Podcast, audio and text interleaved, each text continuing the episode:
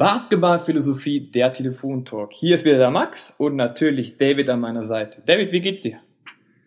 Hi Max, ja, mir geht's gut wie immer. Ich freue mich auf die weitere Folge heute mit einem meiner Meinung nach sehr wichtigen Thema modernen Basketball. Deswegen bin ich auch schon sehr gespannt, was du dazu zu sagen hast. Wie geht's dir? Mir geht's sehr gut. Also ich freue mich auf das Thema. Die Frage ist nur, welches Thema haben wir denn? ja, genau. Also ich dachte mir, wir könnten heute über Transition Basketball sprechen.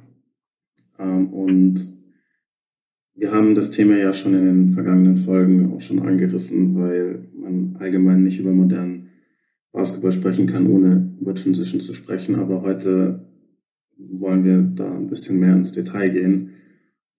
Und du hast in der letzten Folge, Max, glaube ich, schon auch angesprochen, die Definition von Transition ist erstmal meiner Meinung nach das erste wichtige Thema, nämlich dass Transition nicht gleich Fast Break bedeutet. Also das ist nicht kein Synonym oder, oder so, sondern ist ein Fast Break eine Transition-Situation? Ja, aber es gibt Transition-Situationen, die kein Fast Break sind.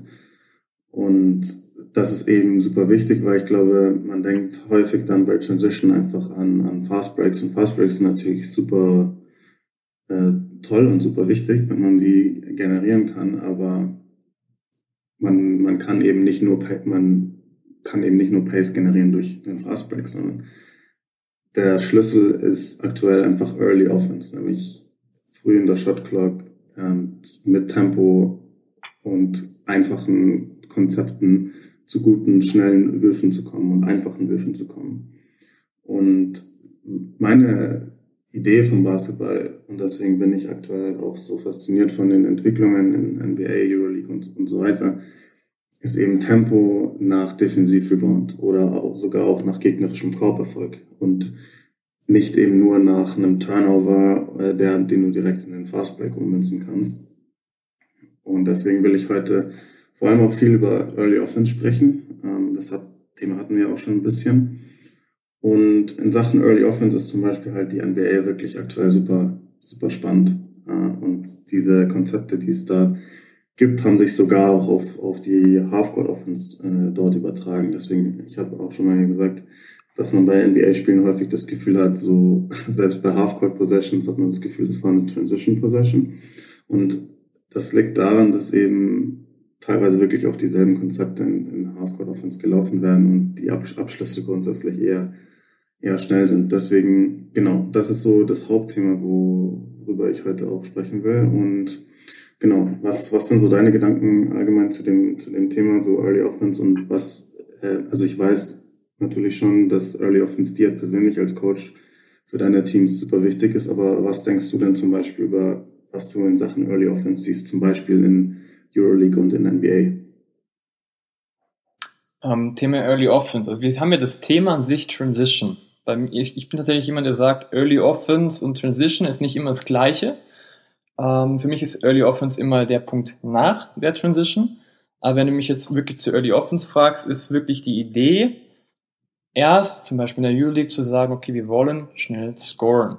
So, aber meistens ist ja so, wenn ich sage, dann sage ich wieder Fast Breaker, wenn das schneller nicht funktioniert in dem Fall, gibt es immer wieder verschiedene Optionen, die man sieht, indem wir nämlich die Early Offense einleiten, zum Beispiel durch eben Pick-and-Roll-Situationen oder sogenannte Track-Situationen. Das heißt, das ist ein Ballscreen nach, für den, nachdem der zweite Runner gekommen ist oder Trailer gekommen ist, nutzt der Ballhändler den Pick, um so die Offense einzuleiten. Das ist so eine Option. Natürlich geht es auch darum, dann die Spuren wieder zu besetzen. Das ist aber wieder die Thema eigentlich vom Fast Break, aber dann von der Early Offense schnell in Setplay zu kommen. Ist noch so ein bisschen das, was in der U-League ist und was du natürlich sagst in der NBA, die Early Offense ist schon fast so die Hauptoffense, wo es darum geht, okay, wir, wir wollen schnell nach vorne kommen, wir wollen schnell in, den, in, in unsere Play kommen, aber das, die Early Offense ist praktisch schon fast der Abschluss. Wir wollen direkt durch, wir wollen Tempo machen, am besten schon den Ball rauskicken und dann sofort werfen oder dann sofort wieder penetrieren. Das heißt, wir haben an sich keine organisierten Set-Play Offense, sondern eben eine schnelle Offense, die sofort aus der Early Offense entsteht. Ja, ähm, das, das sind super interessante Punkte, auch die du schon, schon ansprichst, weil Early, Early Offense, wie du richtig gesagt hast, in der NBA schon so gut wie die Hauptoffense geworden ist. Äh, und das ist auch mit der Grund, warum, also, oder einer der Hauptgründe, warum ich die NBA aktuell so toll finde und warum es so Spaß macht, finde ich, die NBA auch zu verfolgen. Es gibt Sachen, die man in der NBA zum Beispiel nicht mehr so sieht und wenn zum Beispiel Basketballfans, die diese Aspekte suchen, äh, werden dann zum Beispiel in der heutigen NBA vielleicht nicht mehr so glücklich. Deswegen gibt es Leute, die mit der heutigen NBA nicht mehr so viel anfangen können. Das ist alles äh, Geschmackssache. Aber für mich persönlich ähm, ist es einfach, äh, finde ich super interessant, super spannend. Und ich meine, das haben wir auch schon häufig angesprochen und das kommt einfach auch halt daher, dass, dass wir in der NBA halt wirklich diesen Aufstieg von äh, Analytics haben. Und die äh, Analytics äh, People sagen halt, predigen wirklich von diesen ersten acht Sekunden der Shot Clock und dass das die effektivste Zeit in einer Possession ist, um die besten Würfe im Basketball zu generieren. Die Coaches haben darauf geantwortet, die haben das gehört und haben ihre Offenses danach auch ausgerichtet. Und du hast auch schon angesprochen, ne, dass äh, wenn du, wenn du eben auf viel Tempo setzt und auf schnelle Abschlüsse setzt, dann hat das einerseits natürlich super viele Vorteile, ähm, weil es das schwierig zu verteidigen macht und weil du eben eine gute Chance hast, gute Würfe zu generieren. Aber gleichzeitig kann das natürlich dann auch zu, zu, zu Chaos führen ne? und zu, schlechten Possessions, schlechten Würfen, wenn, wenn Spieler ähm, halt in unstrukturierten Situationen landen und vielleicht dann äh, überhastete Entscheidungen treffen und so weiter. Deswegen ähm, ist es halt super wichtig, dass du trotzdem eine gewisse Struktur reinbekommst. Ne? Und, und, und da ist eben die NBA aktuell so, so spannend und so gut, finde ich. Und deswegen will ich auch ein bisschen über die Konzepte bringen, sprechen, wie man quasi auch ein bisschen trotz dieser schnellen Situationen für Struktur sorgen kann. Und da hast du ja auch schon ähm, was ganz Wichtiges angesprochen, nämlich mit, äh, mit äh, den Pick-and-Roll-Situationen, mit Drag-Screens und so weiter. Ähm, ich möchte jetzt einfach mal so ein bisschen auf die verschiedenen Situationen eingehen. Nämlich das eine halt normales Two-Man-Game, so Two-Man-Actions in der NBA, die man so sieht. Und das hast du ja auch schon angesprochen. Zum Beispiel halt einfach ein simpler Drag-Screen oder zum Beispiel ähm, auch High-Flat-Screens, was ich zum Beispiel sehr gerne mag.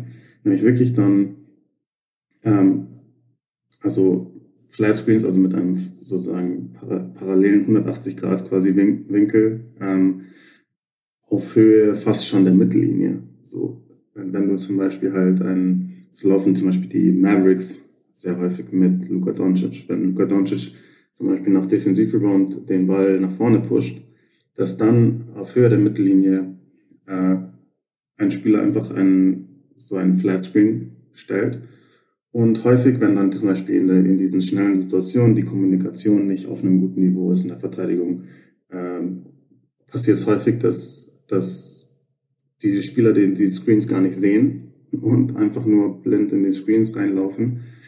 Oder selbst wenn sie sie sehen, dann müssen sie ihnen ausweichen und sind dann häufig reicht das allein schon aus, um eben dafür zu sorgen, dass dein bester Spieler oder ein super schneller, athletischer Spieler auf die Defense zusprintet und der Verteidiger schon hinterher ist. Und so kannst, so ist es häufig super einfach nur schon die Defense zu kollabieren und für Kickout-Pässe, Closeouts und so weiter zu sorgen, ohne dass du sonst irgendwas machen musst. Das heißt, selbst so ein simples Konzept reicht häufig schon aus.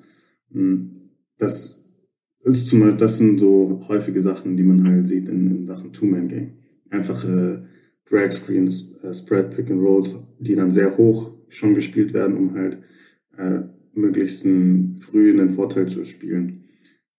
Genau, aber dann gibt es eben auch zum Beispiel interessante Three-Man-Actions, weil natürlich, wenn in diesen schnellen Situationen, es kostet natürlich Zeit, wenn du eine, eine Motion Offense zum Beispiel laufen willst mit fünf Spielern, dann brauchst du eine gewisse Zeit, um dich so zu positionieren, um alles, dass alles in der richtigen Position ist und so weiter. Und das, diese, diesen Luxus hast du ja nicht, wenn du früh in der Shotclock attackieren willst. Deswegen ist es halt wichtig, effektive Actions zu finden, die man auch mit weniger Spielern schon spielen kann. Und bei Sachen Three-Man-Actions ist zum Beispiel super dominant aktuell in der NBA die sogenannte 21 Series.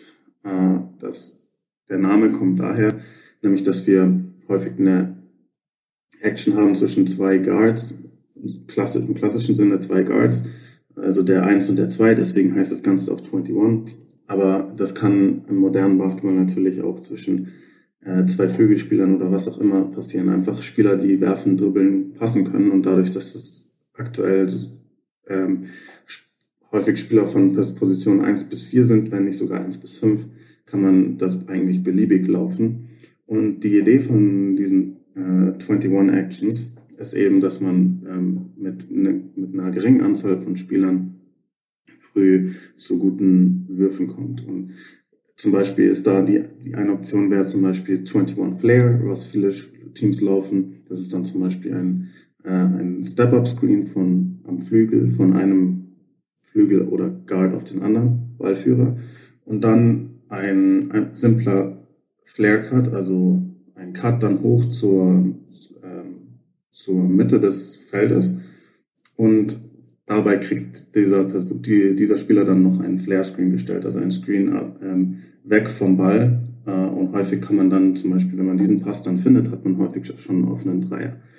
Und dann, wenn diese Option zum Beispiel nicht da ist, dann fließt man automatisch weiter, dass derjenige, der den Flare-Screen gestellt hat, dann weiter in Side-Pick-and-Roll fließt und dann hast du ein Side-Pick-and-Roll früh in der Shot-Clock und kannst daraus zum Beispiel attackieren. Das ist zum Beispiel ein Konzept, was super viele NBA-Teams laufen.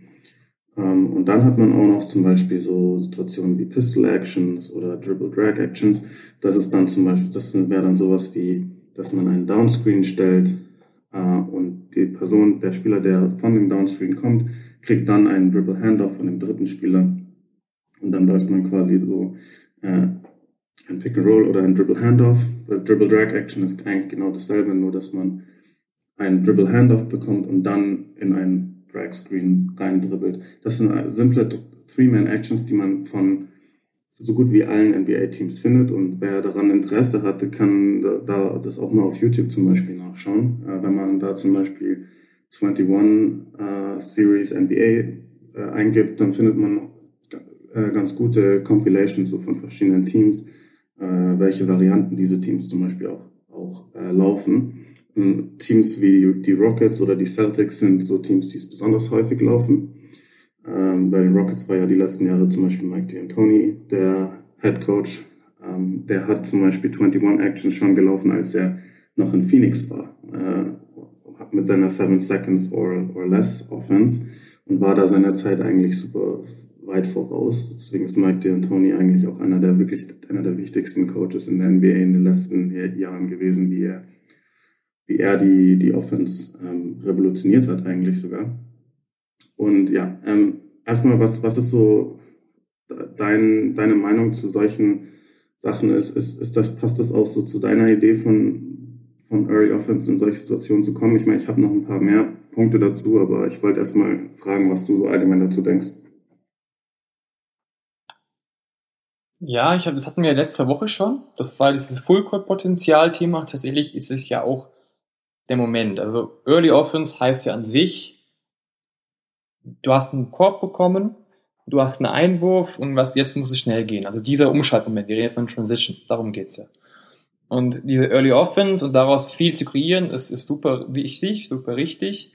Ähm, wie du gerade sagst, es gibt viele verschiedene Optionen. Also meine Idee vom Basketball war zum Beispiel die vom letzten Mal, das Ganze nicht über viele Screens zu losen, sondern über viel Laufen, viel Passen. Also mehr dieses ja. Give-and-Go-Option zu nutzen. Mhm eine andere Sache, alles einfach noch einfacher zu machen und dadurch aber zu sagen, hey, wie letztes Mal schon angedeutet, ich möchte halt hinten starten, damit ich mehrere Möglichkeiten habe. Und da kann zum Beispiel genauso was entstehen wie dieser High Flat Screen, dass du einfach mal jemand an der Mittellinie mhm. hast, der einfach den Screen setzt und dass du Tempo machen kannst. Ja. Die Idee dahinter ist ja einfach, dass du mit Pace den Kopf attackieren kannst in dieser Early Offense, in den ersten sieben Sekunden. Und der Hintergrund davon ist ja eigentlich zu sagen, hey, dieser Umschaltmoment, sagen wir, der Gegner hat gerade gescored und jetzt habe ich den Ball und diesen ja gerade einen kleinen Moment zu sagen, oh, ich muss mir jetzt nach hinten, ich muss ja meinen Korb schützen.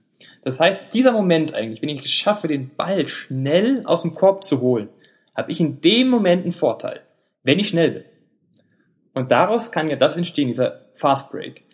Also praktisch die Idee, schnell reinzukommen. Für mich ist es oft ein Fast Break. Wenn es wirklich, wenn es ja offen ist, ist es ein Fast Break. Bei mir ist halt die Early Offense eher die andere Idee zu sagen, hey, wir haben gleich die Spieler hinten. Das heißt, die sind ja sowieso da. Wir haben ja gerade einen Korb bekommen. Wir können sofort mit Pässen starten und sofort Tempo machen. Aber wie du schon gesagt hast, es gibt verschiedenste Möglichkeiten, wie man das machen kann. Mhm. Äh, ich würde es jetzt nicht mit den ganzen Screens machen, weil ich es äh, oft einfach schon finde, dass es zu lange dauert. Aber es ist natürlich eine gute Option. Aber wie gesagt, es geht ja auch darum, wirklich, wenn du über Early Offense redest, um diesen Umschaltmoment meistens von, ich habe den Korb bekommen, ich muss sofort was raus machen. Weil Early Offense ist für mich so eine Sache, die ein bisschen im Gegensatz zum Fast Break steht. Aber da kommen wir bestimmt später noch dazu. Was waren denn deine nächsten Punkte? Oder was hältst ja. du davon?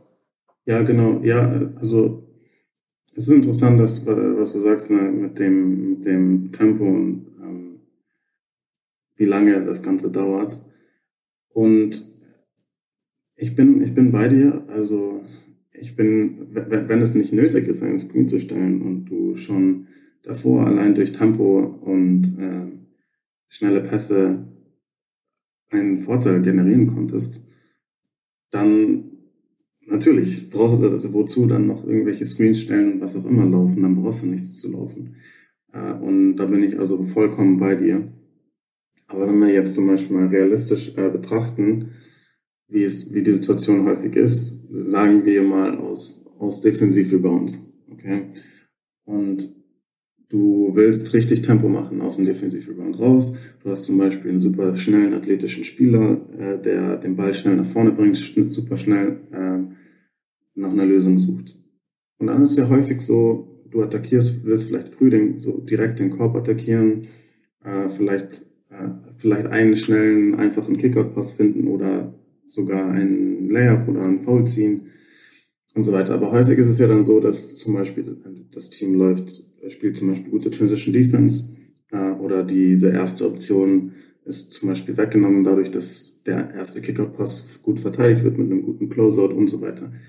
So, dann ist halt die Frage, sagen wir mal, dieses erste Momentum ist weg und zum Beispiel der Ballhändler realisiert, okay, wir haben keinen Fast Break und muss quasi in der Hinsicht erstmal abbrechen, dann finde ich eben diese, diese, äh, das ist dann für mich auch Early Offense, äh, dass du dann halt nicht, okay, der Fastbreak ist weg, ich dribbel jetzt ähm, acht Sekunden, bis alle bereit sind und dann laufen wir irgendwas anderes. Nein, sondern dann ist es mir eben wichtig, dass man dann schnell in was, in, in eine, in irgendeine Action fließt, die effektiv ist und in der man schnell eine Lösung finden kann. Und da kommen dann solche, solche ähm, Actions super zur Geltung. Ähm, zum Beispiel diese, die, in die 21 Series kann man zum Beispiel ja super einfach und intuitiv fließen.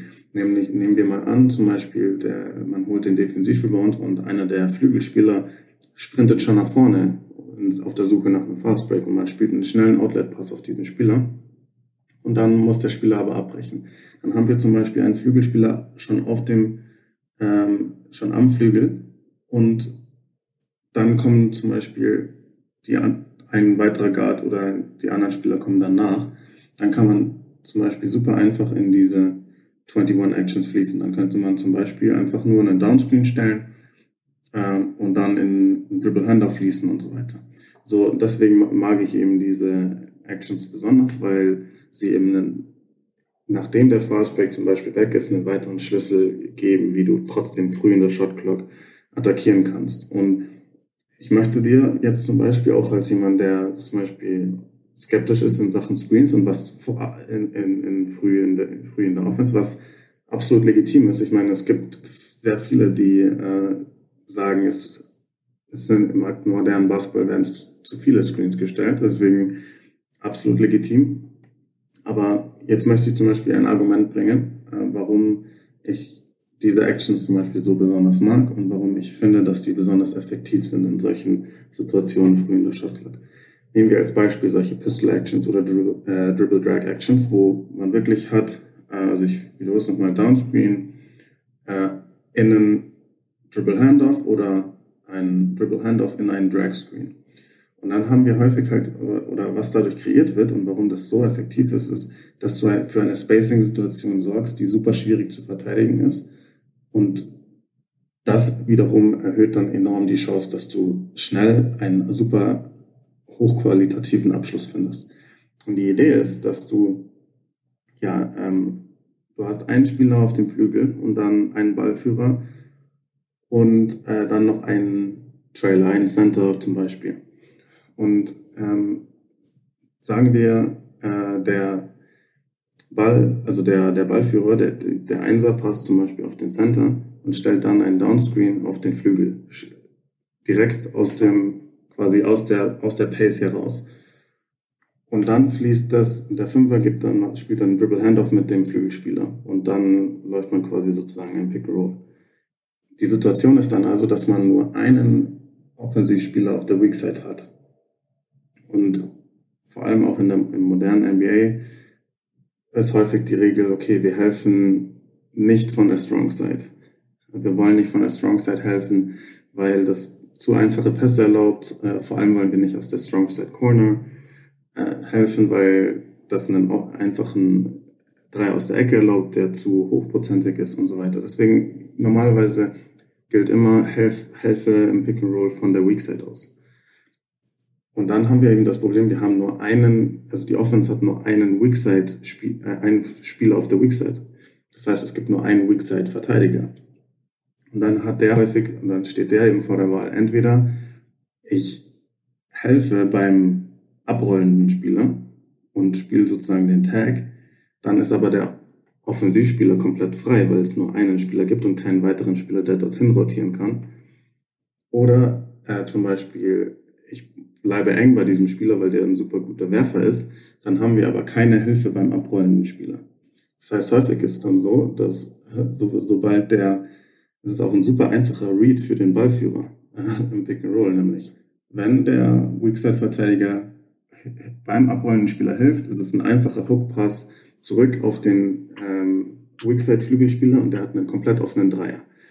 Wenn der aber eng an dem Verteidiger bleibt und nicht hilft beim abrollenden Spieler, haben wir häufig einen einfachen Pass auf den abrollenden Spieler und dann ein Layup, weil niemand da ist, um zu helfen. Und das, das ist einfach super schwierig zu verteidigen und die Teams machen es den Verteidigern noch schwerer, weil sie dann bewusst eben die, ihre besten Werfer im, im Team als diese Spieler verwenden, die dann die, quasi der, der Weakside-Flügel in der Offense sind. So dass dann zum Beispiel, als Beispiel nehme ich mal zum Beispiel die Miami Heat, die diese Actions laufen und dann zum Beispiel Duncan Robinson, äh, einen der absolut besten Dreischützen im Basketball auf der Welt momentan, als diesen Weakside Offensivspieler verwenden. Und das Problem ist dann eben, die Verteidiger haben im ganzen, in der gesamten Vorbereitung auf das Spiel von den Coaches eingeblaut bekommen, niemals von ihm weghelfen, niemals von ihm weghelfen. Wir müssen eng an ihm bleiben, wir müssen eng an ihm bleiben. Das heißt, diese Verteidiger haben überhaupt nicht auf dem Radar, dass sie helfen sollen, sondern die bleiben an ihm dran. Das heißt, häufig, super häufig kann Miami zum Beispiel einfache Layups daraus kreieren, weil sie eben das Spacing so wählen, dass Duncan Robinson zum Beispiel der einzige Offensivspieler ist und so ähm, niemand beim abrollen Spieler ist zum Helfen. Oder wenn jemand da ist, dann bestraft Duncan Robinson sie jedes Mal mit einem offenen Dreier zum Beispiel. Das ist zum Beispiel was, warum ich diese Actions so besonders mag, weil sie super einfach sind. Man kann super schnell in sie reinfließen und sie sind super effektiv aus verschiedenen Gründen, vor allem Spacing-Gründen.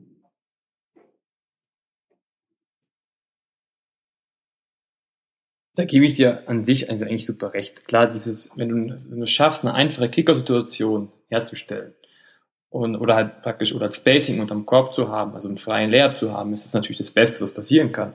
Und da gebe ich dir auch vollkommen recht, was du gerade gesagt hast. Und wenn du natürlich noch ein Shooter hast, der da ist, umso besser. Wenn wir jetzt natürlich bei den Defense sind, haben wir jetzt zum Beispiel, ich glaube, es war die zweite Folge oder die erste Folge über Protect the Rim gesprochen. Da ist halt mhm. die Frage, was lässt du zu? Lässt du, lässt du einen Layup zu oder lässt du halt den Dreier zu? Ja. Und ähm, dann wird, also ich würde jetzt persönlich sagen, okay, wir machen trotzdem trotzdem das, das Prinzip, wir wollen den Korb schützen. Und wenn mhm. da jemand ist, der natürlich immer draufholzen kann, ist richtig. Da müssen wir gucken, dass wir die Rotation so hinbekommen, dass wir ein gutes Closeout haben, weil ich gebe lieber ein Dreier ab als ein einfacher Layup. Das ist ja an sich relativ logisch, weil Layups ist zu einfach. Also dann sagt ja. jeder, was soll denn das? Ähm, genau. Und da gibt's halt Thema auch wieder halt Energie und oder oder stell dir vor, es ist gerade ein Layup und da ist so einer in der Ecke, aber er hat den Ball ja nicht gesehen, aber der Ball ist drin, ist halt blöd. Ja? Und jeder Pass, den man spielen kann, also ich liebe Pässe, aber es ist natürlich so, jeder Pass, den man spielen kann, muss erstmal ankommen. Und wenn du aber einen offenen Layup hast, der ist eigentlich, wie wir gesagt haben, zu fast 100 Prozent, aber 99 Prozent einfach drin. Ja. Deswegen ist es ein Thema halt der Defense zu sagen, wie gehe ich darauf ein. Ähm, vorher nochmal um dein Thema aufzukommen mit, mit den Screens. Tatsächlich würde ich sagen, es kommt darauf an, was du für einen Screen setzt. Mhm. Es gibt ja ein paar verschiedene Möglichkeiten. Zum Beispiel ein Side-Screen, also du stellst dich seitlich zu dem Spielern oder, oder ein Backscreen. Das heißt, dass du praktisch im Rücken des Verteidigers bist. Und ich würde zum Beispiel sagen, ein Side-Pick-and-Roll, also jetzt nicht Side-Pick-and-Roll an der Seite, sondern du stellst dich seitlich hin dahin, mhm. heißt immer, dass der Offensivspieler sich drehen muss. Und das ist für mich halt die Sache, wo es ein bisschen langsamer wird. Wenn du es aber schaffst, einen guten Backscreen zu setzen, den würde ich immer so fortsetzen, weil du musst an sich nicht eine große Ausholbewegung machen, sondern du könntest theoretisch direkt zum Korb gehen und dein Gegenspieler wird praktisch vom, vom Screener einfach mal aufgehalten und du kannst aber trotzdem gerade drauf loshalten. Deswegen ist die Frage halt nicht ob Screen, sondern wie, wie ich einen Screen setzen würde. Ja. Und da kommt es natürlich wieder auf das Grundprinzip an. Hast du noch weitere Punkte zum Thema Early ja. Offense, Transition Offense? Ja, ja, also erstmal zu dem Punkt, ähm, was du gemeint hast äh, bezüglich äh, der Defense und was sie dann willentlich ist, quasi abzugeben und was sie nicht will. Und natürlich wollen die Verteidigungen den, den Ring beschützen, das ist, das ist klar. Aber da komme ich eben nochmal dazu, warum diese Actions eben so effektiv sind in Early Offense. Weil ähm, eben wenn, wenn Teams zum Beispiel normalerweise nicht von der Strong Side helfen wollen, äh, sondern von der Weak Side. Aber natürlich, also nehmen wir das Beispiel jetzt so, so, so eine, so eine Pistol Action mit, mit Duncan Robinson zum Beispiel. Ja, dann willst du im, im, im besten Fall willst du dann eigentlich dass jemand hilft beim abrollenden Spieler, um den Layup zu verhindern. Und du willst gleichzeitig auch, dass der Verteidiger von Duncan Robinson nah an Duncan Robinson dran bleibt. Und das ist nur möglich zu erreichen, wenn du von der Strong Side dann hilfst. Und dann gibst du der Offense natürlich weitere Möglichkeiten äh, zu scoren. Klar, man kann nicht alles stoppen, aber du nimmst schon mal die zwei wichtigsten Sachen der Offense weg, nämlich den offenen Dreier für Duncan Robinson und vor allem primär natürlich den Layup. Ja, und deswegen, in, in, wenn man das jetzt ganz im Halfcourt läuft, äh, kann, kann man das auch besser kommunizieren, dann kannst du das auch besser verteidigen als Team. Aber in Sachen, stell dir mal vor, in so einer, so einer Transition-Situation, ja, oder äh, in, und wir sind in Early Offense und äh, die Mannschaft ist gerade quasi, die verteidigende Mannschaft ist gerade zurück und ist gerade dabei, sich so zu positionieren. Und du bist quasi ein Strongside-Verteidiger und du bist so gewöhnt durch tau tausendfache Wiederholung, dass du eigentlich nicht aus der Strongside hilfst, vor allem nicht aus der Strongside Corner. Und dann plötzlich in, der, in den ersten paar Sekunden der Shotclock laufen, laufen die Miami Heat diese Pistol Action.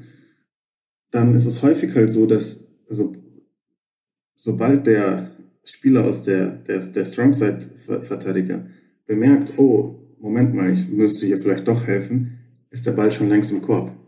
weil, weil sie gar nicht so auf dem Radar haben. Die denken gar nicht an unbedingt an Help-Side, weil sie eigentlich gerade mit einem äh, mit anderen Sachen beschäftigt sind quasi und mit dem Kopf gar nicht in der in der Richtung denken. Und gleichzeitig ist es dann vielleicht so bei dem Verteidiger von Duncan Robinson. Entweder er ist halt voll auf dem Trip, oh, okay, ich sehe den abrollenden Spieler und ich muss hier taggen, was, abs was absolut legitim ist, weil irgendjemand muss den Layup stoppen. Dann hast du aber gleichzeitig eben den gefährlichsten Spieler von hinter der Dreierlinie, den man eigentlich als, den man eigentlich ja nie, nie in diese Situation kriegen wollte. Dann in einer komplett offenen Wurfsituation. Und gleichzeitig kann es halt auch sein, dass der Verteidiger von Duncan Robinson so im Kopf hat, ich verteidige gerade Duncan Robinson, ich muss an ihm dranbleiben, ich muss an ihm dranbleiben, dass er auch überhaupt nicht die Halbzeit auf dem Radar hat. So, und dann haben wir halt häufig aus rein, aus menschlicher, aus menschlichen Gründen Situation, dass wenn, wenn diese, wenn diese Pistol Action gut ausgeführt ist und schnell ausgeführt ist und früh in der Shot Clock ausgeführt ist, dass, dass das dann besonders effektiv ist und dass man dann trotzdem, obwohl die Teams unbedingt den Ring beschützen wollen, super häufig zu Layups und äh, offenen Würfen kommen kann. Deswegen bin ich grundsätzlich ein großer Fan davon. Ähm, genau, dann habe ich nur noch, äh, dann auch noch mal kurz vielleicht dann zu, zu Five-Man-Actions. Also das ist dann zum Beispiel, wenn das Ganze dann ein bisschen langsamer ist, also man den Ball schnell nach vorne bringt äh, und nach was Schnellem sucht, aber die Transition Defense ist gut und äh, der, dieser, das erste Momentum ist gestoppt und man, und es sind wirklich tatsächlich alle fünf Spieler ähm, jetzt dann quasi in der gegnerischen Hälfte, dann ist quasi, das ist eben was, was mir super wichtig ist, dann ist trotzdem noch die Möglichkeit da, schnell zu attackieren ja, und schnell in der Shotclock zu attackieren, dass man dann halt trotzdem versucht, in den ersten Sekunden der Offense nach einem Abschluss zu suchen. Und das haben wir halt dann häufig, dass wir dann einen Trailer haben. Zum Beispiel ist häufig dann der Center einfach der Trailer, der als letztes ähm, über die Mittellinie kommt.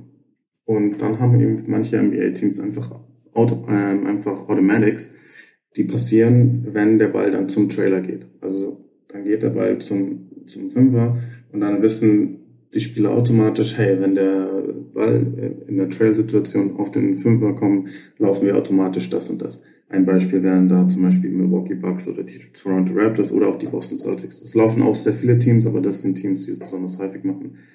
Und warum bin ich ein Fan davon? Das sind dann häufig einfache Konzepte wie, äh, wie White Pin Downs oder solche Sachen einfach und, und wo man dann, oder auch theoretisch, oder, oder eben auch solche Pistol Actions oder wie auch immer. Ähm, aber was mir dabei wichtig ist, ist eben, ja, wir sind jetzt in der Situation, okay, wir wollten den Ball schnell pushen, wir haben vielleicht nicht den Wurf bekommen, den wir wollten. Ähm, aber, und jetzt sind wir dann in der Situation, wir sind fünf Spieler in der gegnerischen Hälfte und wir haben vielleicht nicht unbedingt einen Play-Call von, der, von, den, von den Coaches aus, natürlich, weil wir gerade den Ball gepusht haben. So, wie kriegen wir es jetzt trotzdem gebacken, dass wir, dass wir eine strukturierte Offense spielen? Äh, und trotzdem und vielleicht sogar trotzdem zu einem schnellen, guten, hochqualitativen Abschluss kommen. Und da, da finde ich eben diese Automatics super wichtig, dass dann halt in solchen Situationen, wenn der Ball dahin geht, automatisch klar, zum Beispiel für Spieler bedeutet, oh, der Ball ist gerade beim Trailer, das heißt, ich stelle jetzt einen Downscreen und wir laufen Pistol Action. Oder ähm, wenn der Ball zum Trailer geht, bedeutet es automatisch, oh, für den Trailer bedeutet es dann, äh, ich ähm, spiele den den Ball zu einem der beiden Flügel und äh, stelle dann automatisch einen White Pin dar. Das ist zum Beispiel ein Automatic von der Bucks Offense.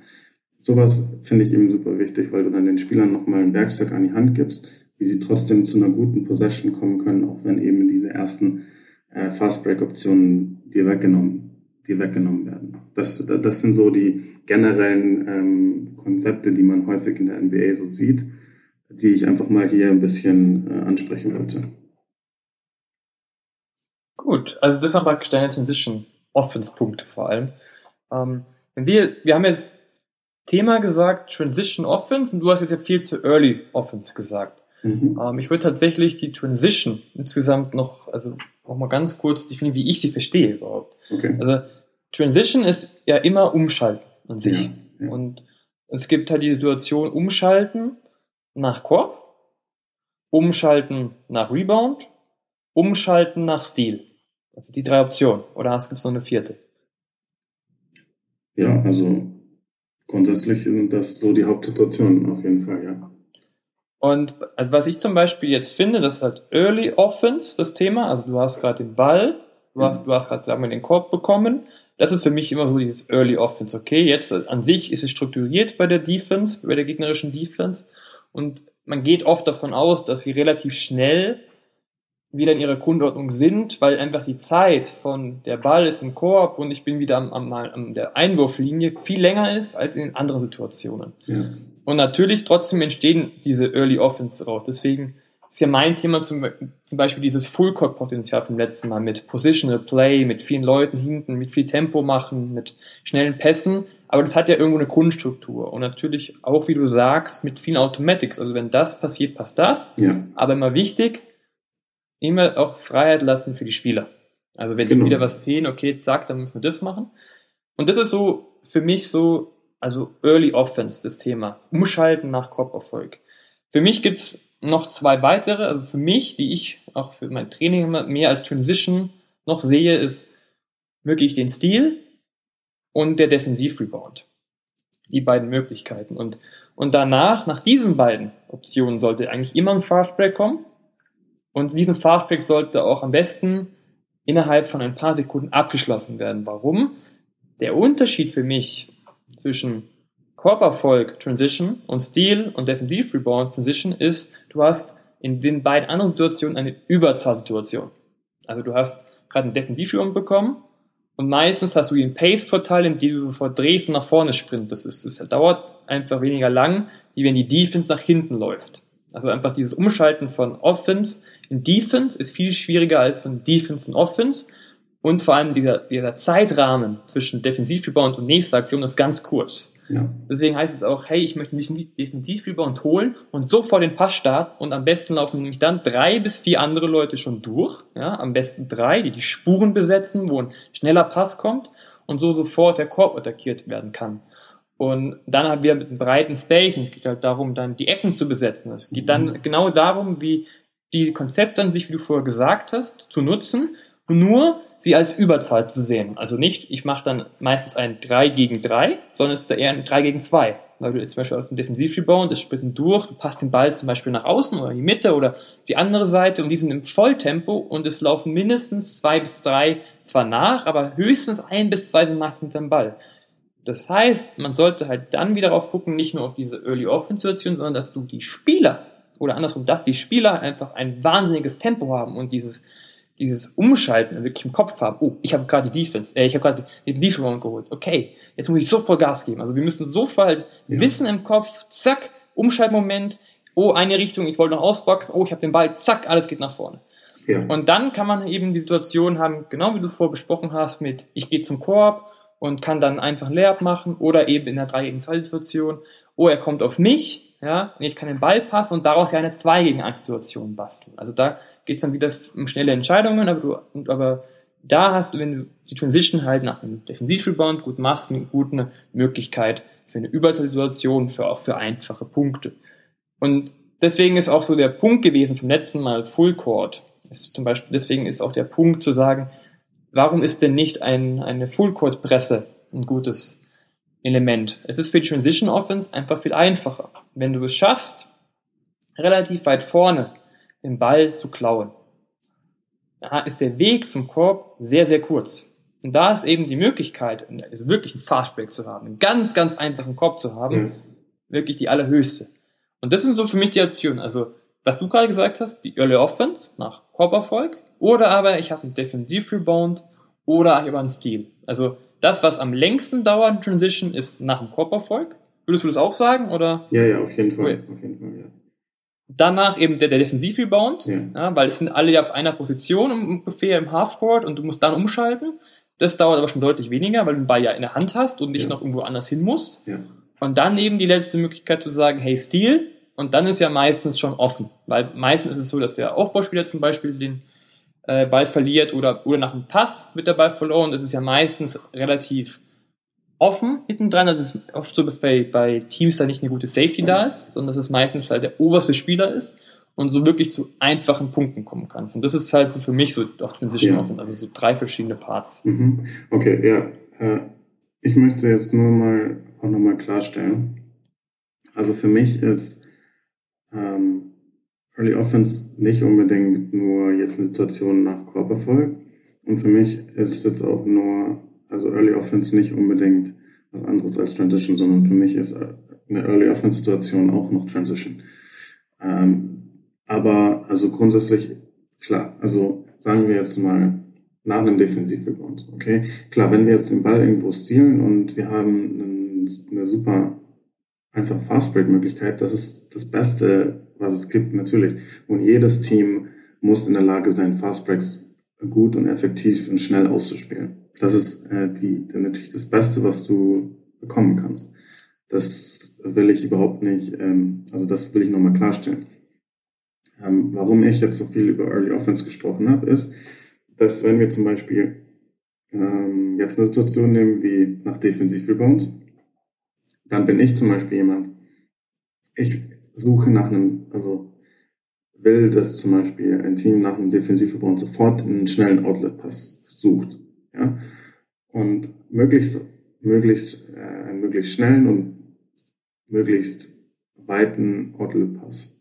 Äh, und dann eben ein Spieler sofort den Ball pusht, sofort den Ball pusht, alle Spieler nach vorne sprinten, wie du John auch schon gesagt hast, wichtig natürlich, dass du dann die verschiedenen Lanes hast, dass das Spacing gut ist, dass du die Ecken gesetzt hast, dass du dann, wenn möglich, die Mitte attackierst äh, und genau früh zum Korb gehst, wenn, wenn möglich direkt durch zum Korb, ähm, Layups suchen, Fouls ziehen, einfache, die Defense zusammenziehen, einfache, ein einfacher Kicker-Pass, ein, ein offener Dreier, wie auch immer. Das, das ist mein, das ist das Ziel, meiner Meinung nach, oder sollte das Ziel sein, aus dem Defensive Rebound heraus. So. Und das ist natürlich, und das ist dann für mich ein Fast Break. Ja, und, und das Ziel, wenn ich einen Fast Break bekommen kann, sollte ich immer den Fast Break laufen. Natürlich. Also das Fast, Fast Break ist das Beste, was du kriegen kannst. Warum habe ich also so viel Zeit jetzt, äh, verbracht mit, mit dem Thema Early Offense? Weil äh, es mir mich super stört, wenn ich mir ein Basketballspiel anschaue und ich sehe zum Beispiel, dass nach einem, Def also das Schlimmste ist meiner Meinung nach, wenn man nach einem Defensive Rebound gar nicht versucht, den Ball zu, pusht, das, zu pushen. Das finde ich halt einfach eine riesige Verschwendung an möglicher, möglichen ähm, guten Abschlüssen und guten Basketball. Aber wenn, wenn dann Teams zum Beispiel den Ball pushen nach einem Defensivrebound und dann hast du aber eben nicht diese, äh, diesen Fast Break, ja. Äh, zum Beispiel macht die Defense einfach einen guten Job und stoppt den Ball. Oder äh, du spielst einen Kicker-Pass, aber die Defense läuft einen guten Closeout und du hast doch nicht den Wurf, den du gerne gehabt hättest. Diese Situationen sind absolut realistisch, ja. Das wird in einem Spiel häufig passieren. Man kann nicht, wenn man gegen einen guten Gegner spielt, wirst du nicht nach einem jedem Defensivrebound einfach einen Fastback laufen können, sondern das werden sie dir nicht erlauben. Sondern was mich dann frustriert ist eben, dass dann, wenn Teams dann sagen, oh, wir haben den Fastback nicht, na gut, dann werden wir jetzt wohl langsam unsere Offense aufbauen müssen und dann wird ewig rumgedribbelt und sich positioniert und was auch immer und dann wird die Offense begonnen mit 14 Sekunden äh, übrig auf der Shot Clock, wenn es gut, wenn's gut läuft. Das finde ich einfach nur super schade, weil dann hast du eigentlich ähm, dadurch, dass du den Ball eigentlich gepusht hast, und eigentlich ja dir eine Möglichkeit erspielt hast, schnell zu spielen, diesen Vorteil hast du eigentlich weggeschmissen und es zu einem Nachteil gemacht, weil du dann mehr Zeit brauchst, um dich neu zu organisieren und so weiter. Deswegen finde ich halt, dass man den, den Teams oder den Spielern einbläuen muss, dass eine Transition-Situation nicht vorbei sein muss, wenn, nur wenn der Fastbreak nicht, nicht verfügbar ist, sondern dass man dann eben äh, den Spielern möglichst viele Early Offense Werkzeuge in die Hand gibt, um eben trotzdem dann dieses Momentum, was man sich eigentlich erspielt hat, noch umzumünzen in, eine, in so einen Quick Hitter, wo man in paar Sekunden hochprozentige Würfe trotzdem finden kann. Das ist, das ist eben der Grund, warum ich, warum mir äh, Early Offense so wichtig ist, weil das meiner Meinung nach zu Transition Offense dazugehört und eben Transition nicht nur aus, aus Fast Break besteht. Äh, da, und vor allem eben aus Defensivrebounds kommt man eben wirklich häufig in die Situation, wo man, äh, wo man Early Offense äh, nutzen kann. Das, das wollte ich jetzt nur noch mal zum Klarstellen. Weißt also weißt du, wie ich es meine? Ja, es geht ja darum, einfach, dass du sagst, dass ähm, die Early Offense praktisch die Folgeaktion ist, wenn was anderes, was leichteres nicht klappt, dass genau. wir aber dadurch nicht einfach stehen bleiben, ja. sondern dass wir halt sofort die nächste Folgeaktion haben. Yes. Und da gebe ich dir komplett recht. Das ist genau auch meine Meinung. Also dieses oh, es hat nicht geklappt, jetzt bleiben wir einfach mal stehen und, und gucken und dann jetzt lange was an, gebe ich dir vollkommen recht, da verschwendest du vier bis fünf Sekunden und vor allem der große Nachteil ist ja auch, was du auch gesagt hast, die Defense kann sich wieder organisieren. Ja. Und wenn die Defense sich organisiert, ist halt eine gute Off oder einfache Offense mit Vorteil zu spielen halt viel komplizierter und schwieriger, als wenn ich halt sofort das Momentum nutze und sofort eine Folgeaktion habe, die für mich praktisch ja dann schon praktisch wieder fast Setplay ist, aber halt ein Early Setplay nenne ich es jetzt mal, zu sagen, okay, oh zack, hat nicht funktioniert, okay, ich bin nach vorne, Kickout geht auch nicht, okay, jetzt direkt weiterspielen, noch ein Kickout und jetzt genau zum Beispiel einen Screen haben und dadurch halt sofort wieder attackieren können. Da gebe dir vollkommen recht. Ich glaube, das wolltest du sagen. Ja, ja, genau, genau. Ähm, gut, ich habe ich hab noch einen kurzen Punkt, nämlich zu den, diesen Konzepten, die man in der NBA von allen Teams mittlerweile sieht. Äh, und das haben wir auch schon angesprochen in, in ähm, vergangenen Folgen von uns. Diese Konzepte werden auch immer populärer in Europa. Und vor allem in Sachen Early Offense und so weiter sieht man wirklich immer mehr diese, diese Konzepte, die man in der NBA super häufig sieht, jetzt auch in, in Europa. Was mich sehr glücklich macht. Ähm, und Allgemein habe ich nur zwei Punkte dazu. Äh, und das eine haben wir auch schon mal gesagt gehabt, nämlich, dass in Europa halt ich mir noch wünschen würde, dass halt zum Beispiel solche, solche Early Offense Konzepte aus der NBA in Europa noch ein bisschen mit mehr, mit mehr Pace noch gelaufen werden. Also noch früher in der Shot Clock und noch schneller in diese, man noch schneller in diese Actions reinkommen, weil das einfach nochmal die Effektivität von diesen Actions so steigern kann und steigert. Äh, das ist der eine Punkt, aber was mir dabei auch noch wichtig ist zu sagen ist, dass die NBA hier auch wirklich noch was von Europa lernen kann, nämlich aus, aus den Sach äh, hinsichtlich Progressions. Was meine ich damit? Äh, nämlich, das ist dann der nächste Punkt, nämlich wenn wir jetzt eine Possession nehmen, okay, wir suchen erste Option Fast Break, okay, wir pushen den Ball, Fast Break ist nicht da, okay, wir laufen Early Offense. Und dann läufst du zum Beispiel deine 21 Actions oder deine Personal Action, was auch immer. So. Und dann ist es halt manchmal so, du kriegst genau das, was du willst, genau das, was du suchst. Du kriegst äh, Layup, einen offenen Wurf, was auch immer. Aber es kommt natürlich auch vor, weil man spielt gegen gute professionelle Teams, dass sie dir diese Option wegnehmen und dass sie das verteidigt bekommen.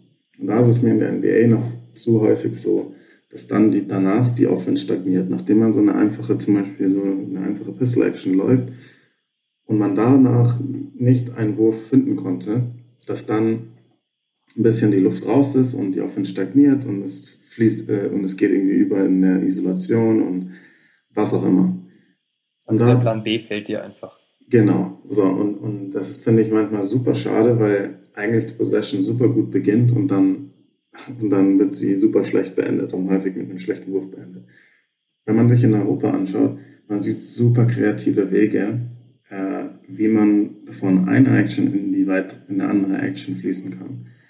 Und das, das gefällt mir zum Beispiel halt in Europa so, so gut, weil da haben wir dann zum Beispiel so, dass wir zum Beispiel eine, so eine Early Offense Situation haben und man läuft irgendwie so eine einfache Action und danach kriegt man keine, man hat sich daraus keinen Wurf erspielt, dann wird zum Beispiel ähm, häufig direkt aus dem Flow heraus, zum Beispiel der ähm, gibt es einen Ball Reversal auf den anderen Flügel und du fließt dann direkt in einen Step-Up-Screen und kannst daraus attackieren zum Beispiel. Kreierst neues, ein bisschen neues Tempo, äh, dadurch, dass man einfach so aus dem Flow und aus der Motion heraus direkt wieder in so eine Action fließt. Oder äh, manchmal, wenn zum Beispiel dann äh, der äh, Flügelspieler zum Beispiel gut verteidigt wird, dann ist es auch ein automatischer Read von ähm, dem zum Beispiel dem Weakside Big Man zum Beispiel, ah, okay, äh, ich sehe gerade, der ist zum Beispiel in Deny-Verteidigung der, und kann nicht angespielt werden. Okay, dann flash ich eben selber in den High Post und wird, wird dann am High Post angespielt und dann fliegst du zum Beispiel in Pinch Post Action, also halt in so High Post Action, die man auch aus dem aus der Triangle Offense noch kennt von von den äh, Chicago Bulls und äh, Lakers damals mit Phil Jackson, die solche Konzepte benutzt haben. Die finden jetzt zum Beispiel auch immer mehr äh, Verwendung, äh, vor allem auch eben in Europa, weil man so die Idee nach Ideen sucht, wie könnte man, nachdem wir eben so eine schnelle Action gelaufen sind und wir haben daraus nichts kreiert, wie kann man dann dafür sorgen, dass der Rest der Possession trotzdem, dass wir dann den Spielern noch eine weitere Lösung an die Hand geben. Und das sind dann wirklich häufig auch einfach automatische Reads für die Spieler. wir, versuchen, wir suchen auf jeden Fall, wenn, wenn wir nicht, nichts kreieren können, suchen wir auf jeden Fall nach einem Ball äh, Reversal. Wenn der Pass nicht geht, bedeutet es automatisch Flash in den High Post und dann spielst du eben aus dem High Post raus zum Beispiel halt ein Dribble Handoff und, oder, oder man fließt in eine weitere Pistol Action, wie auch immer. Da kann man dann tausende weitere Möglichkeiten. Aber das gefällt mir eben in Europa so gut, dass man dann aus einer eigentlich guten Early Offense Possession aus der man aber nichts kreieren konnte, dann eine gute Half-Court-Possession macht. Und das fehlt mir manchmal ein bisschen in der NBA. Kann ich verstehen. Das ist, es geht einfach um, um mehrere Phasen Offense. Also zu sagen, hey, Fast Break zum Beispiel jetzt, oder sagen wir dann wirklich Early Offense, aus der Early Offense in Option 1, in Option 2, in Option 3. Was ich dabei immer nur wichtig finde, was du jetzt gesagt hast, dass die Reihenfolge nicht immer gleich sein sollte. Weil es ist immer die Gefahr zu sagen, wir haben jetzt Plan A, B, C und D und wir haben das den Spielern genauso an die Hand gegeben, das ist Plan A, das ist Plan B, das ist Plan C, das ist Plan D. Und wenn die aber wenig Möglichkeiten haben, also praktisch selber daraus zu kreieren, gibt es immer die Gefahr zu sagen, oh, sie vergessen alles andere, was rum ist, sie lesen nicht mehr so viel, sondern sagen, ach, ich habe noch das, ich muss das machen und dann habe ich ja Plan C und Plan D ja. Also das hast du zwar vorher angesprochen, aber das möchte ich auch nochmal, finde ich, darstellen, zu sagen, man muss, sollte mehrere Pläne haben, aber man sollte diese Pläne immer offen halten für Freiheiten für die Spieler. Das heißt, es sollte eine gute Kombination sein eben aus System, aus DD, was spielen wir, und der, der Freiraum für die Spieler. Ja. Also jedes hat seinen, hat seinen Fokus, jeder hat seine gute Bedeutung, aber wichtig ist halt da eine gute Kombination zu haben. Und ähm, genau wie du auch vorher gesagt hast, sowas wie Phil Jackson. Da, das ist was, es gibt immer Folgeaktionen und gleichzeitig aber weiß man trotzdem vorher nicht, was genau passiert, weil mhm. es verschiedenste Möglichkeiten mhm. gibt. Und das ist natürlich ein super Weg. Und das finde ich auch, ist was in Europa ganz cool ist. Ja. Was sich aber noch besser entwickeln könnte, dass es eben, wie wir auch vorher angesprochen haben, schneller wird. Also, dass wir, dass wir von der Early Offense sofort halt ins, zum Beispiel ins Setplay kommen, um dann wirklich diesen Flow zu generieren, zu ja. sagen, wir wollen von A von A an B, C, oh, da könnte was anderes sein, okay, ich nehme A, B, Y, X Option und da ist noch ein Read. Also wenn das wirklich eine Option wäre, halt wirklich die beiden Ideen, schnelle Early Offense NBA mit Flow und verschiedene Möglichkeiten Euroleague zu verbinden, wäre das eine super Sache, finde ich. Ja, ja, absolut. Also das ist wirklich eine, eine Situation, so Transition-Situation, wo beide, äh, also wo Europa von der NBA lernen kann und umgekehrt auch. Und ähm, ich denke, dass sich das Spiel auch ein bisschen angleicht. Also äh, die NBA schaut immer mehr nach Europa und die Europa schaut immer mehr zur NBA. Deswegen glaube ich, dass wir über die nächsten Jahre auch immer mehr zu dieser Mischform kommen und zu diesem, äh, zu dieser Idee, die wir, die wir uns so wünschen. Ich glaube, dass die immer realistischer wird, auch dass das in der nahen Zukunft ähm, dann auch hoffentlich Realität wird. Ähm, genau. Ich hatte jetzt noch kurz, eine, ganz kurz äh, eine Frage an dich. Äh, ja. Wir haben jetzt hauptsächlich an, über, also eigentlich nur über Transition Offense gesprochen. Transition Defense ist meiner Meinung nach auch ein bisschen weniger interessant, äh, darüber zu sprechen, was nicht heißt, dass sie nicht wichtig ist, um Gottes Willen, die ist super wichtig. Aber meiner Meinung nach gibt es halt einfach, ich meine, Transition Defense ist für mich einfach nur ein Thema von Einsatz und Kommunikation. So, okay, du musst einfach, du musst sprinten, du darfst, du darfst dir nicht zu schade sein, musst halt einfach die Beine in die Hand nehmen und musst nach hinten möglichst schnell und du musst ein gutes Level an Kommunikation haben, so dass du möglichst schnell alle Spieler verteidigt kriegst. Aber äh, deswegen will, will ich eher zu einem anderen Thema, zu Transition Defense, eine Frage stellen, nämlich, weil wir halt wirklich in der NBA auch immer häufiger so dieses Thema haben, hm, ja, inwiefern gehen wir jetzt zum Beispiel auf Offensiv-Rebounds, weil ähm, eben dieser Trade-off ein bisschen besteht, so wie aggressiv, je aggressiver ich zum Offensiv-Rebound gehe, desto äh, weniger kann ich gute Transition Defense spielen und desto mehr hat, lade ich den Gegner dann zu Fastbreaks ein. Und deswegen versuchen NBA-Teams ja aktuell auch ein bisschen so nach der richtigen Balance zwischen Offensiv-Rebounding und, und Transition Defense.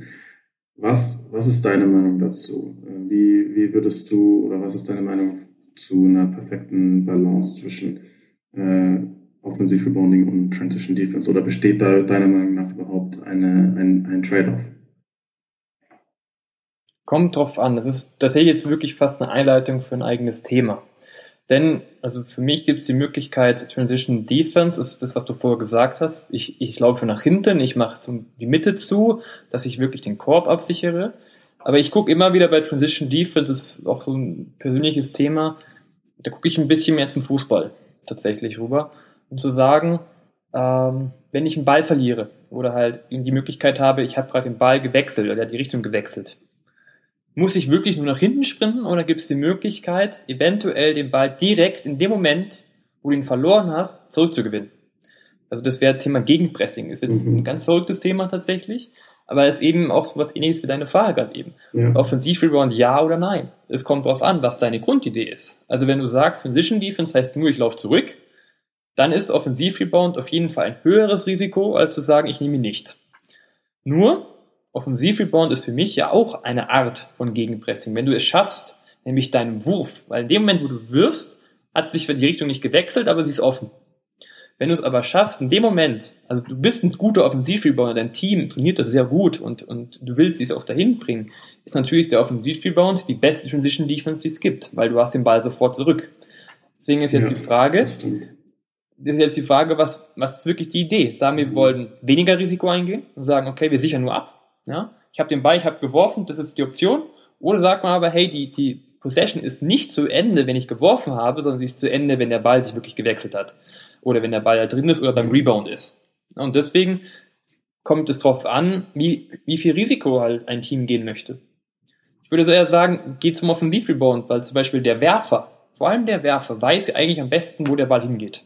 Aber er ist meistens auch der, der die beste Position hat, um eine Safety zu spielen also mhm. Transition Defense zu haben. Es kommt halt drauf an, wie, was ist der Fokus? Wenn man aber sagt, ich gehe auf diesen Offensiv-Rebound und dann noch jemand, der noch aufgeht, aber gleichzeitig drei oder zwei bis drei andere hat, die sagen, okay, ich, ich, ich bin dazwischen, ich meine Halbzeit, so eine Mittellinie und, und sicher hinten ab, könnte es ja ein guter Mittelweg sein. Also es kommt immer darauf an, was ist deine Grundidee? Ja. Bist du, bist du jemand, der also offensiv denkt, also sagt, ich möchte eher Risiko eingehen und sagen, ich möchte das Spiel dominieren, sobald der Ball weg ist, soll er sofort wieder zu mir?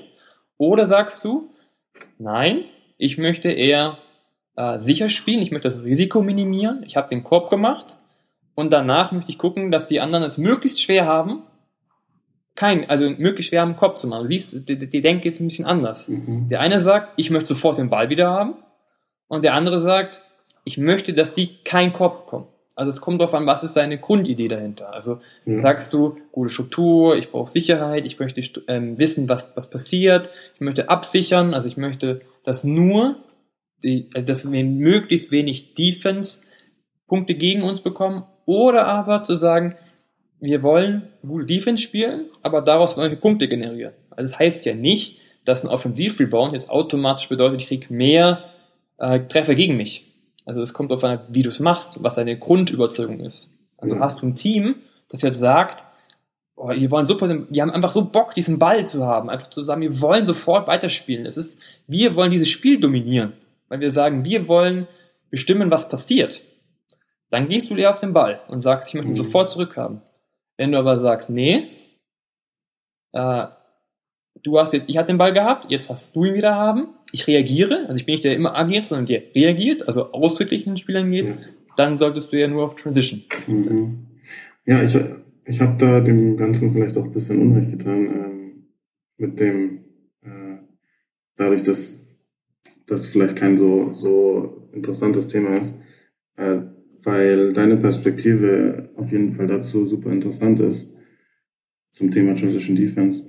Ich habe ich hab zu dem Thema auch meine eigene Meinung, aber äh, nachdem du, was, was du jetzt auch gesagt hast, äh, vielleicht sollten wir doch darüber eine eigene Folge dann machen. Und, weil es klang jetzt eigentlich nach einer super interessanten Unterhaltung, die wir vielleicht dann mal eine extra Folge nochmal führen sollten.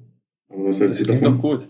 Ja, ja dann, auf jeden Fall. Dann behalte ich mal meine Meinung zu dem Thema noch, noch für mich und wir machen mal eine eigene Folge darüber, weil äh, zum Thema Transition Defense und unseren Vorstellungen von Transition Defense, weil das war auf jeden Fall, klingt auf jeden Fall super interessant, was du dazu zu sagen hast.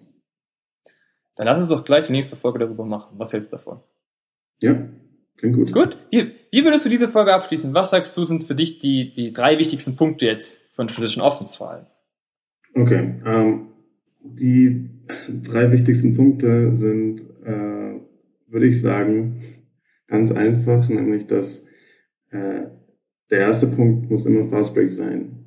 Ich, ich will immer nach Fastbreak suchen und wenn ich einen Fastbreak kriegen kann, nehme ich ihn dankend an und gerne mit, weil das natürlich die beste Situation im Basketball ist, die du kreieren kannst für dich. Wenn der zweite Punkt ist, wenn der Fastbreak dir nicht gegeben, gegeben wird, nicht zugelassen wird, muss ich gute Early Offense haben und trotzdem in der Lage sein, früh in der Shot Clock zu attackieren und gute, gute Würfe zu kreieren. Wenn ich keine frühen, das komme ich zur dritten Option, zum dritten wichtigen Punkt. Wenn ich das nicht schaffe, wenn mir das der Gegner auch wegnimmt, muss ich in der Lage sein, aus einer guten Early Offense Possession eine gute Half-Court Possession zu machen, um dann auch trotzdem in der Lage zu sein, nachdem ich eigentlich nach einem Fastbreak gesucht habe, auch in einer Half-Court Possession trotzdem noch zu einem guten Wurf zu kommen. Das sind meiner Meinung nach die drei wichtigsten Punkte oder diese Progressions, die ein gutes Basketballteam äh, in der Lage sein muss, ähm, durchzugehen und durchzufließen. Super Sache. Ich würde, ich würde sagen, das ist ein super Schlusspunkt. Äh, und ich würde sagen, wir freuen uns, glaube ich, gemeinsam auf die nächste Folge, David, oder? Auf jeden Fall. Und wie, danke für die Punkte. Also, wir haben gesehen, wir sind nicht immer überall einer Meinung und das ist, macht die Sache aber erst so spannend. Und ihr seht, also wir haben sehr viel Feuer noch dahinter und echt viel zu besprechen und es macht wieder mehr Spaß. Und jetzt würde ich sagen, David, äh, wir machen Feierabend, oder? Ja. Und dann bis zur nächsten Folge. Bis zum Also nächsten Mal. dann, Ciao, ciao. ciao.